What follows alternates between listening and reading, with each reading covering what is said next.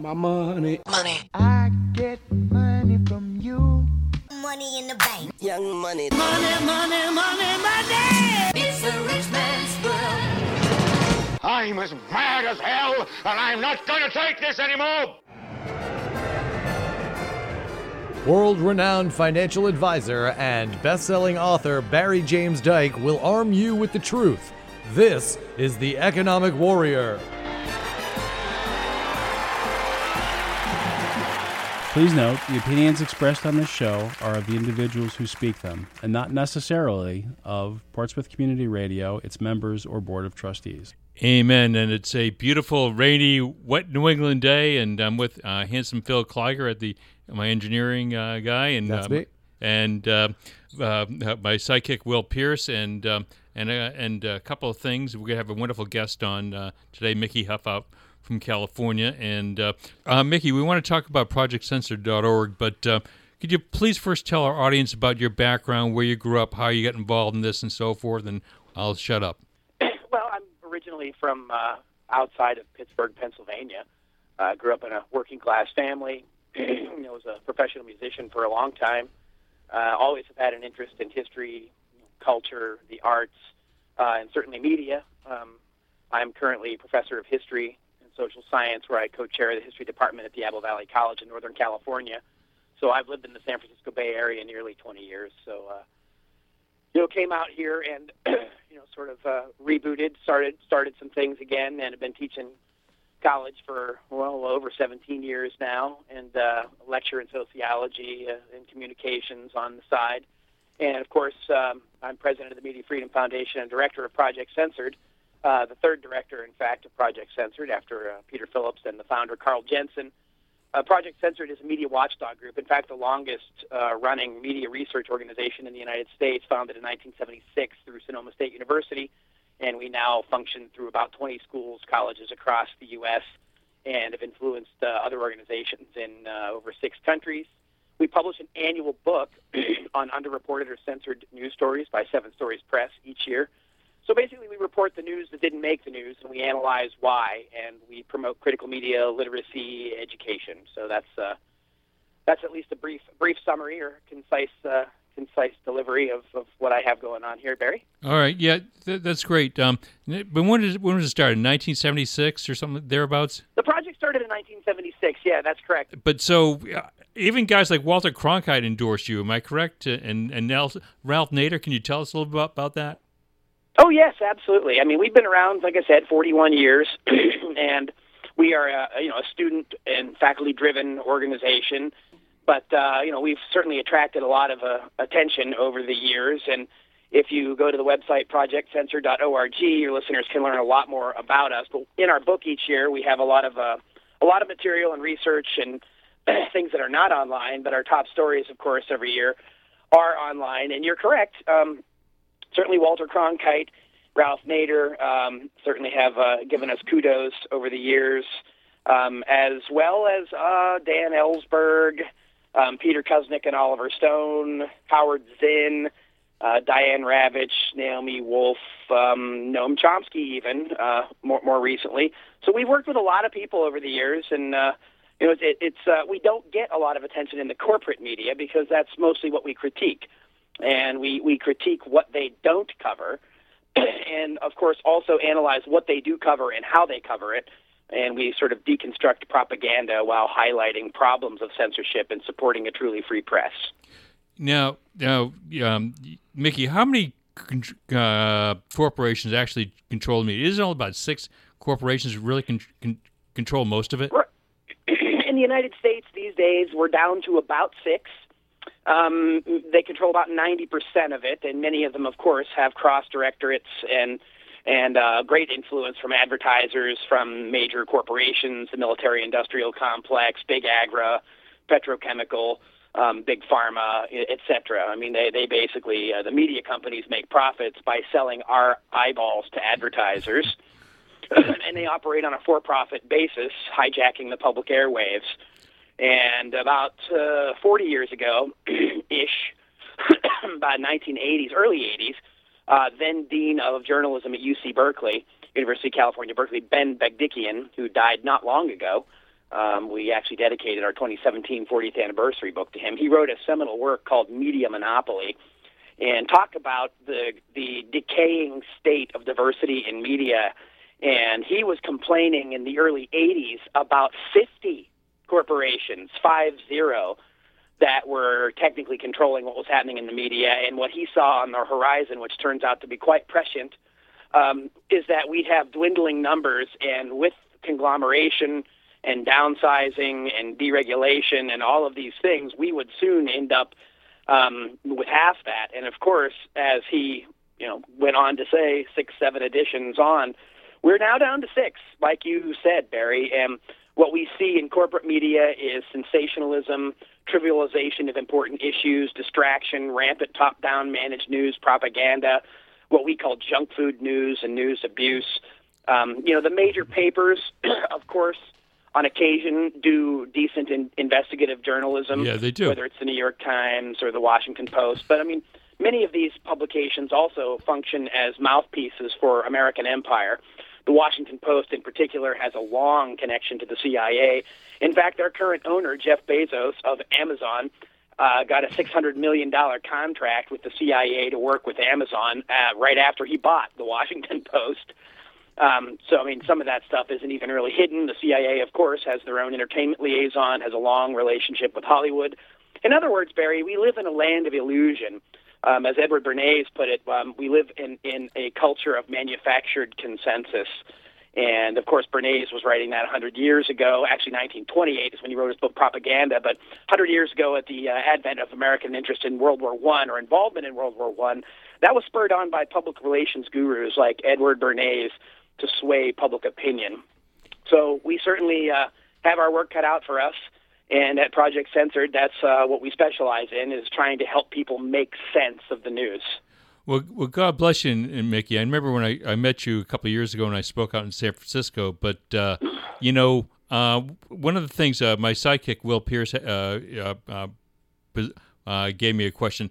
what do you mean by cross directorship? Okay, in these major media companies, what, what what does that mean to the audience? Uh, well, these are private corporations that are run for profit. They have CEOs, they have boards of directors, right? Um, and uh, sometimes what you'll have is you'll have directors, people sitting on one board um, that may also sit on the board of another company, or certainly have cross shareholders where there are significant interests that overlap.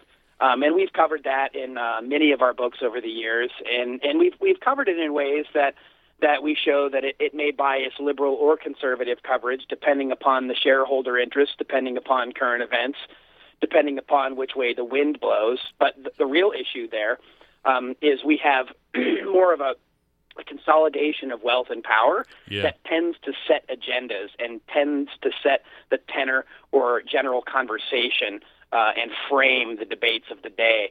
For example, just just very quickly. Um, not long ago when we um, were were allegedly debating uh, the merits of healthcare reform in the Barack Obama administration, which eventually yielded something called the Affordable Care Act, um, which people call Obamacare. And according to many polls, people don't know the that the Obamacare Affordable Care Act are the same things.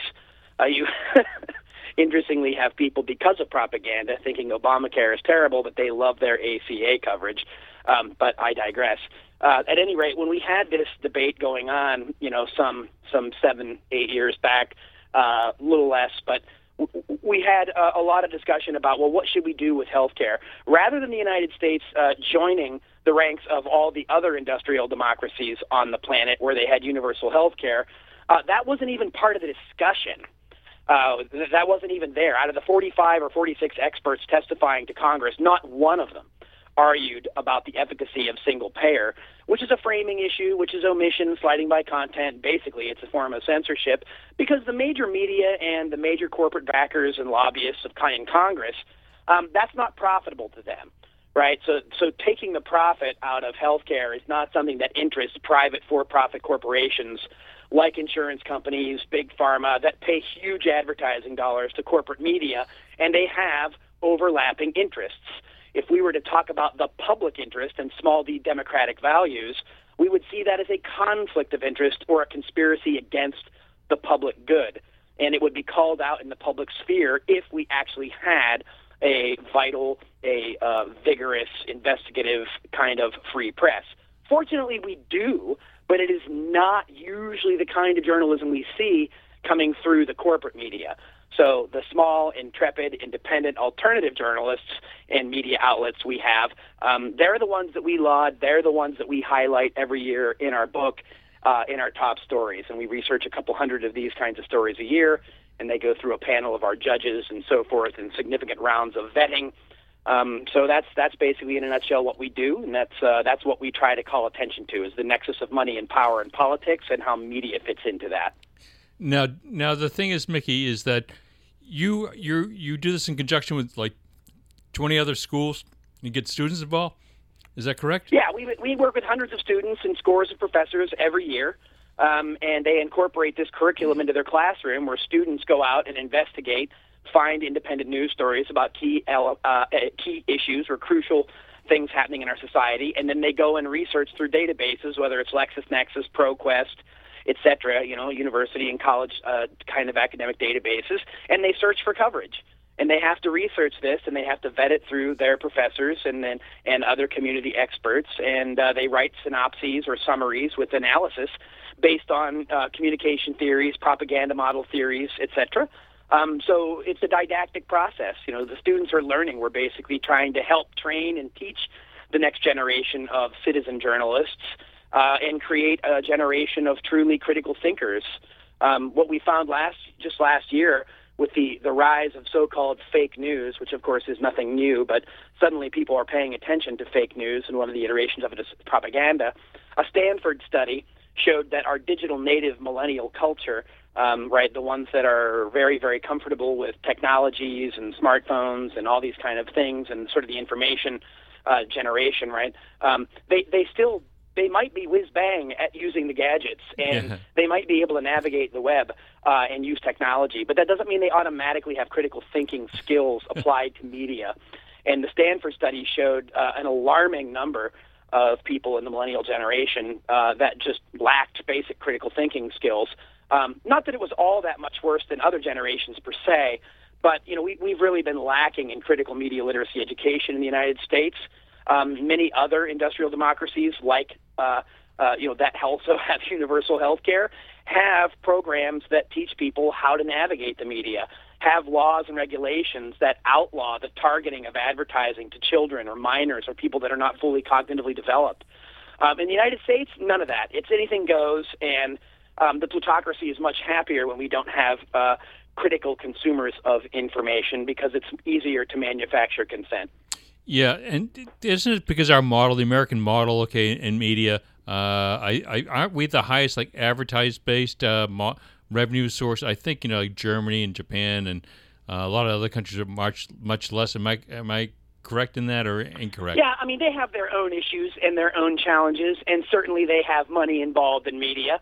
Um, but in the U.S., I mean, you know, advertising dollars, ownership, shareholder profits, uh, those all tend to uh, trump truth telling or trump free press principles and values. I'm not saying that the major media, the corporate media, never uh, have stellar investigative reporting or never report uh, important or truthful things that are going on. I'm saying that as a matter of course, that's not their primary objective.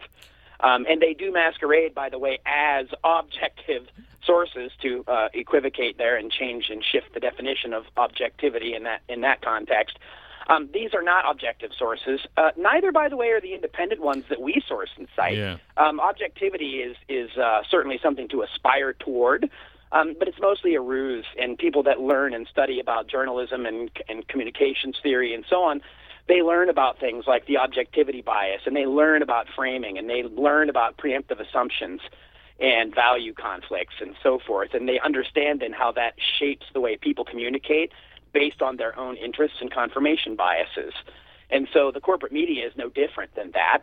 And because we do have so much money at stake here, um, we do have serious challenges. One prime example of that, just from last year's uh, last summer, was Les Moonves, who's Oh, yeah. the CEO of CBS, and I wrote about this in Censored 2017. While speaking at a telecom conference in San Francisco, um, he outright just said, uh, just said essentially that, hey, um, the Donald Trump phenomenon may not be good for America, but it's damn good for CBS. And he said, keep going, Donald, uh, keep going. Um, so you know, and this we're talking about a couple billion dollars here that's at stake, and you get the CEO of CBS, Walter Cronkite, Dan Rather, yes, that CBS, right? Um, basically saying that uh, they were more interested in profits than uh, really exposing uh, the policies, the chicanery, the duplicity, the mendacity of uh, the Trump campaign. And and by the way, that doesn't mean Hillary Clinton gets off the hook either here. Oh no! but in particular, Moonves' commentary was about the sensationalist reality TV nature. Um, of, of, of sort of the three ring circus that we call a presidential election, and he cheered it on. And uh, frankly, that's despicable. Well, you know what Les Moonves made last year uh, in comp and total comp, uh, Mickey? I probably can't count that high, Barry, but I bet you can. yeah, but yeah, but anyhow, he's making around 60, 70 million. Okay, and when you, when you add in the base salary and, and the stock options, the RSUs, and the whole thing, so um, it's just it's always done. Now you know me, I'm kind of passionate about the uh, about about people's savings plans and um, and and and, Oh, and other people, you know, and, and other people's money, but. You know, um, uh, do you remember an old friend of mine? God bless him. Do you remember Danny Schechter? Oh, absolutely, Danny Schechter. Yes. You know, yeah, and of he, course, our mutual friend Stephen Jay. Yep, yeah, exactly. Yes, I do. I do remember uh, Danny. Danny was a fan of Project Censored, and I was on his program once upon a time. Uh, the News Dissector. Danny. Danny was a great one. Yeah, Da- Danny was the best, and we, we got all Boston guys here in the uh, in the studio here. Uh, but anyhow, Dan, you know, Danny was a very smart boy. He went to London School of Economics, and I got his undergraduate degree uh, in at Cornell, and then uh, he went to uh, he was the news dissector in Boston's BCN, and then he went on to CNN. He was a jan- uh, the journalist there, and uh, he did a you know. And ended up being like Nathan Mandela's best friend, uh, b- oh, favorite journalist, or whatever. But you know, um, Well, yeah, actually, our publisher, Seven Stories Press, published uh, Danny's book on Mandela. Oh, they did, yeah. So, but but anyhow, but Danny discovered me. This is like about seven or eight years ago, and so we became friends. And he wanted to do actually a um, what do you call it, documentary in one of my books. But uh, then, unfortunately, he died of pancreatic cancer. But uh, he was just a, a very very bright guy. And uh, but the re- what I'm get, getting in a roundabout way is that. Do you know who these these major mutual fund companies? I'm not, not well. I'm kind of I kind of uh, gave you the answer before the question, but um, do you know who owns these major uh, media conglomerates, uh, Mickey? Like uh, Comcast? What? Yeah, well, tell us. Well, it's it's actually they're actually it's uh, the major shareholders are actually mutual funds where they get their money from people like Mickey and Barry and Will and Phil and everyone else. So the, this is the whole this is the whole the, the, which is amazing. And I shared this with Danny Schechter, and he flipped. He says he said no one's ever showed me this. And um, and I said, no, you can, you can go on Yahoo and figure it out within five minutes. So anyone out there, but so your major uh, media companies, whether it be Walt Disney or Comcast or uh, even Facebook and, and Google, they're really media companies now. Would you agree? Well, they are, but they're not journalists, so that's the crucial difference. But you're absolutely correct that they're media companies, re- regardless of their denial of such things. But they're definitely not journalists. Yeah. So, but th- this is the whole thing, Mickey, is that they're making all these kinds of money. Some of them, like in case of Zuckerberg, is a billionaire, one of the wealthiest men in the world now, uh, and they're all it's all really been done off with other people's money. And, you know, for Yeah, well, you know, look at Bezos, look at Amazon. I mean, look, I mean, and you, when you talk about mutual funds too, um, you know, one of the things that's behind a lot of this is something called the transnational capitalist class that Peter Phillips writes about in our books every year. Uh, and in this past year, wrote a chapter on the propaganda firms, the public relations propaganda firms, the three major ones in the United States, and showed the hundreds and hundreds of clients that they have. Uh, you know, everywhere from from companies that sell toothpaste to the CIA, uh, campaigns, uh, foreign governments. Um, again, money's the name of the game, and controlling of messaging uh, helps continue the flow of capital upward through the transnational capitalist class from uh, working class people and and people uh, that you say are paying into retirement plans, mutual funds, etc. yeah, and wh- which amazes me too is that uh, just getting back to the Washington Post and Bezos, Bezos, whatever you want to call him, um, you know, and uh, actually my middle son's actually working for him now as a programmer in Seattle, but. Um, you know, what amazes me is that um, do you know you know where you know where the Washington Post got most of its revenue before it was spun off um, to Bezos? Do you know where they get their money, uh, Mickey? Well, other than advertisers, where specifically? Uh, they get it actually from Kaplan University. They're a for-profit entity.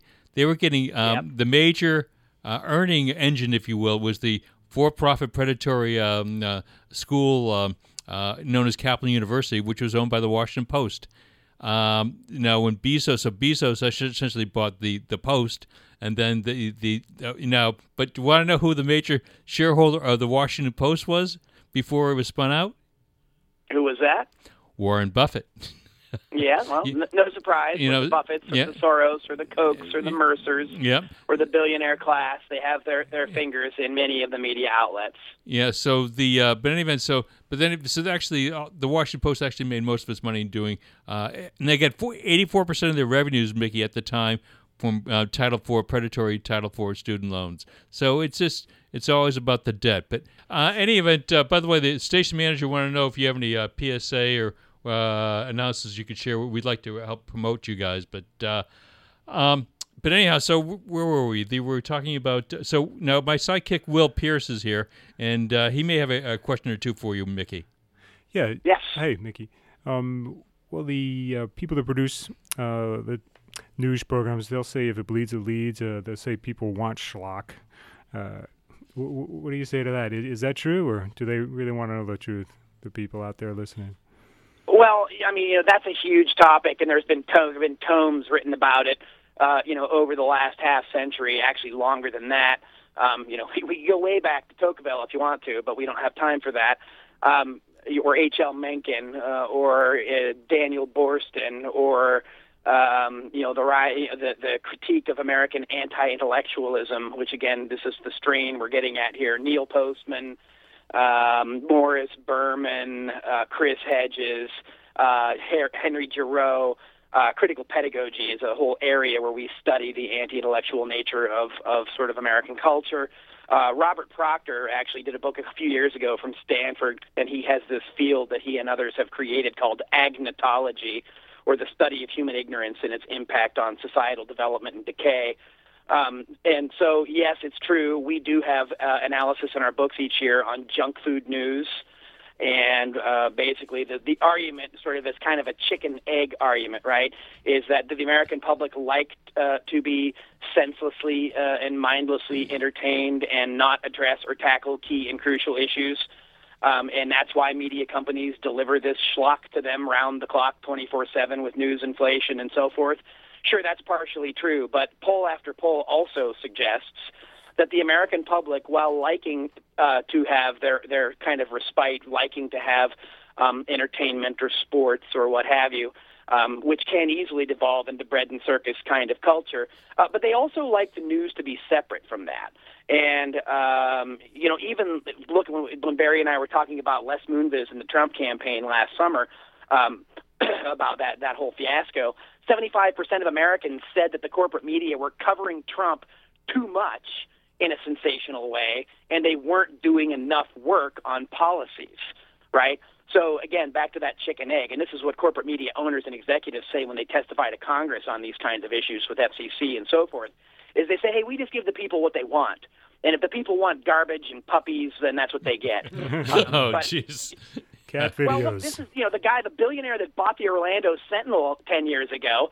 Um, you know, got into a fight with his own journalist, saying that like, hey, you've got to give people Iraq and puppies. Um, you know, and, and the journalists in the room were like, hey, look, you know, puppies are great, but you know, we really need to tell the public what's going on, and that's what George Seldes, the great journalist in the 20th century, said. That the job of journalists isn't to be impartial; it's to tell the people what's really going on, so that they can motivate um, people to to have a functional democratic culture, and they can participate meaningfully in the culture. And to have the corporate news media abdicate that responsibility of the free press, uh, all in the name of profits and entertainment, and then blame the victims, blame the public. Um, yeah, I, I think that's uh, pretty uh, anti-intellectual in and of itself. And I think that's kind of a lame excuse. I think these these corporations have bought their way into a major responsibility that they're trying to buy their way out of. And that's no way to run a free culture and society. And we are certainly feeling the effects of the failures of the Fourth Estate uh, in my view.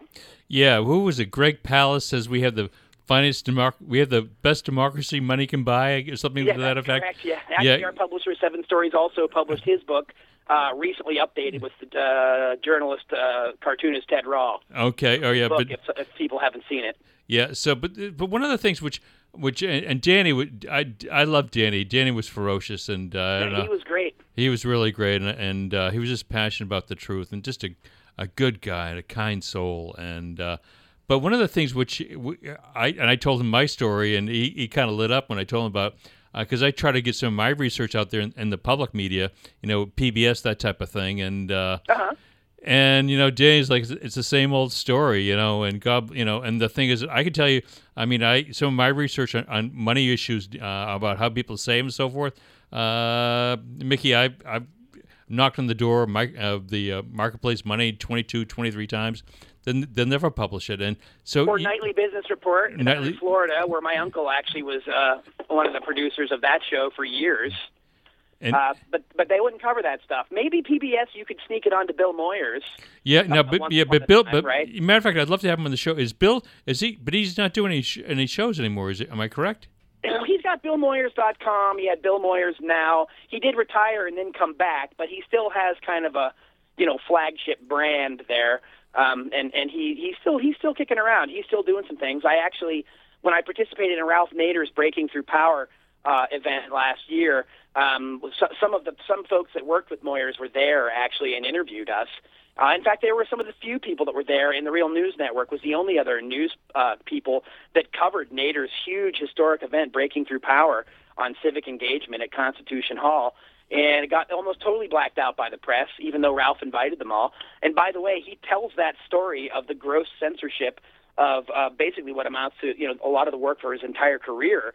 But specifically, the Breaking Through Power, he has a chapter in our new book, Censored 2018, Press Freedoms in a Post-Truth World. Um, and he tells that story. We also have a chapter by Ed Herman, the same Ed Herman from Noam Chomsky and Manufacturing Consent gave us a 30th anniversary update on the propaganda model, and that's just in our newest book that's out last month. From uh, no, this month actually. It was just out at the beginning of October. So your listeners can check out our work, buy our books.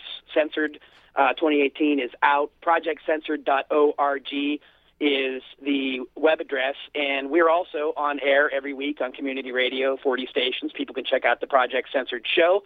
We're run by a nonprofit, Barry, uh, Media Freedom Foundation, where I'm president. Uh, I work with Andy Lee Roth, Nolan Higdon, Susan Rahman, a whole host of other faculty and wonderful people that, you know, we're basically volunteers here. You know, we, we don't even have a six figure budget, but yet we produce mass amounts of work. We promote critical media literacy education. So when people support us, $5 a month, $10 a month, we send them a book. Um, generous donations, you know, sometimes from people uh, that give us, you know, a few hundred dollars or a few thousand dollars. That means a great deal to us because that's how we keep the doors open. That's how we keep doing the things that we do. And again, it's all for the public interest and specifically through education and not telling people what to think, but really trying to help people uh, think critically, trying to teach people Yeah, amen. how to think. And that's basically uh, what we do at Project Censored. Yeah, it's yeah, it's it's awesome. Yeah, and we're the same way. I mean, this is a community. This is a legit community radio station. It's all volunteers. It's all do- donations. We just you know just for, for the love of the truth and for love of community radio because Lord knows we don't need to hear another Clear Channel station. You know, which is Well, another we had story. you on a couple a couple years back at KPFA, which Yeah. originated out of Berkeley, California. Yep, that was fun. Um. And yep, that's community radio, and uh, you know, community radio is a really radical source of of information where people can speak unconstrained, and people can really really dig for for. Uh, for the truth, in, in a world now saturated with alternative facts, fake news, and you know all this post-truth culture, I mean, we need more of this kind of media. We need more people speaking out, Barry. And I'm uh, again, I'm honored to be on the show, and I really appreciate the good work that you do.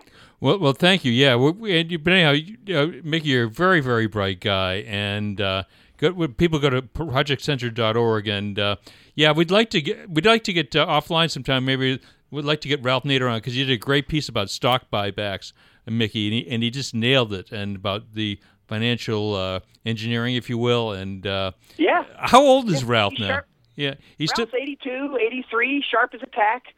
um, and uh, just unstoppable. You know, to quote one of his own book titles, um, "The Right Left Alliance." Uh, Ralph is is uh, you know, in my view, Ralph is really a, a hero. Um, he's really somebody that's put his money where his mouth is. He's somebody that you know. Um, the rubber hit the road with him back with the Corvair, you know, over Yep. 50 years ago, and Yep. he's just never stopped, never stopped seeking justice, never stopped uh, speaking truth to power and speaking truth as power. And uh, great respect for uh, for Ralph Nader. You should definitely have him on the program sometime. Yeah, I definitely like to, and then Bill Moyers too, because uh, I think wasn't Bill Moyers. I think I think he was was he a minister, a Christian minister at one point. I think I think You yeah, he goes way back to the Johnson administration too. So he, right back when they were starting public broadcasting, uh, he was in the Johnson administration. So yeah, but Moyers has an interesting background, and again, one of the very few of the people that you'll see in PBS or even or, or corporate media for that matter. Um, PBS unfortunately is a lot corporate these days with underwriting and Yeah. and so forth. So it's not as public as it purports to be in many ways and cases. But nevertheless, um, you know, it was Moyers that did the Deep State show. It was Moyers that exposed a lot of Iran Contra. It was Moyers that went back and looked at the CIA and Iran and so on. So, you know, I mean, nobody's perfect, but uh, frankly, for someone that rose through the ranks as much as he did, uh, he actually did some fairly solid journalism. Yeah, yes, we, we would love to connect with you. But any event, so uh, by the way, we, we did. I did send you in a donation, whatever. I'm looking forward to the book, but uh, uh, but let's keep in touch off, offline. Mickey, do you have to run and teach a class right now? Am I correct? I do. Yes, I do. I actually have to go teach two critical reasoning classes right now, and uh, my students are digging through current stories, and we're looking at stories for the next round and the next book. So uh, I will tell them to uh, tune in or check out the check out your program and. And uh, again, appreciate you having us on. Your listeners can learn more at projectcensored.org. All right, yeah, and your show will be posted on the site uh, on the station site and on my site, which is nice now. It's actually getting some uh, some uh, some traction, Mickey. So it'll be available on Right iTunes as well. So uh, God bless you and uh, keep uh, pushing back the frontiers of ignorance, Mickey. You and, Thanks, uh, Barry. and We'll be in touch. God bless. Take care. Take care. Take care. This has been The Economic Warrior with your host, Barry James Dyke. Broadcast live at WSCA Portsmouth Community Radio. Engineered by Phil Kleiger. If you have any questions about today's show or need an ally in conquering the battleground of finance, contact the warrior himself at barryjamesdyke.com. Who are the warriors?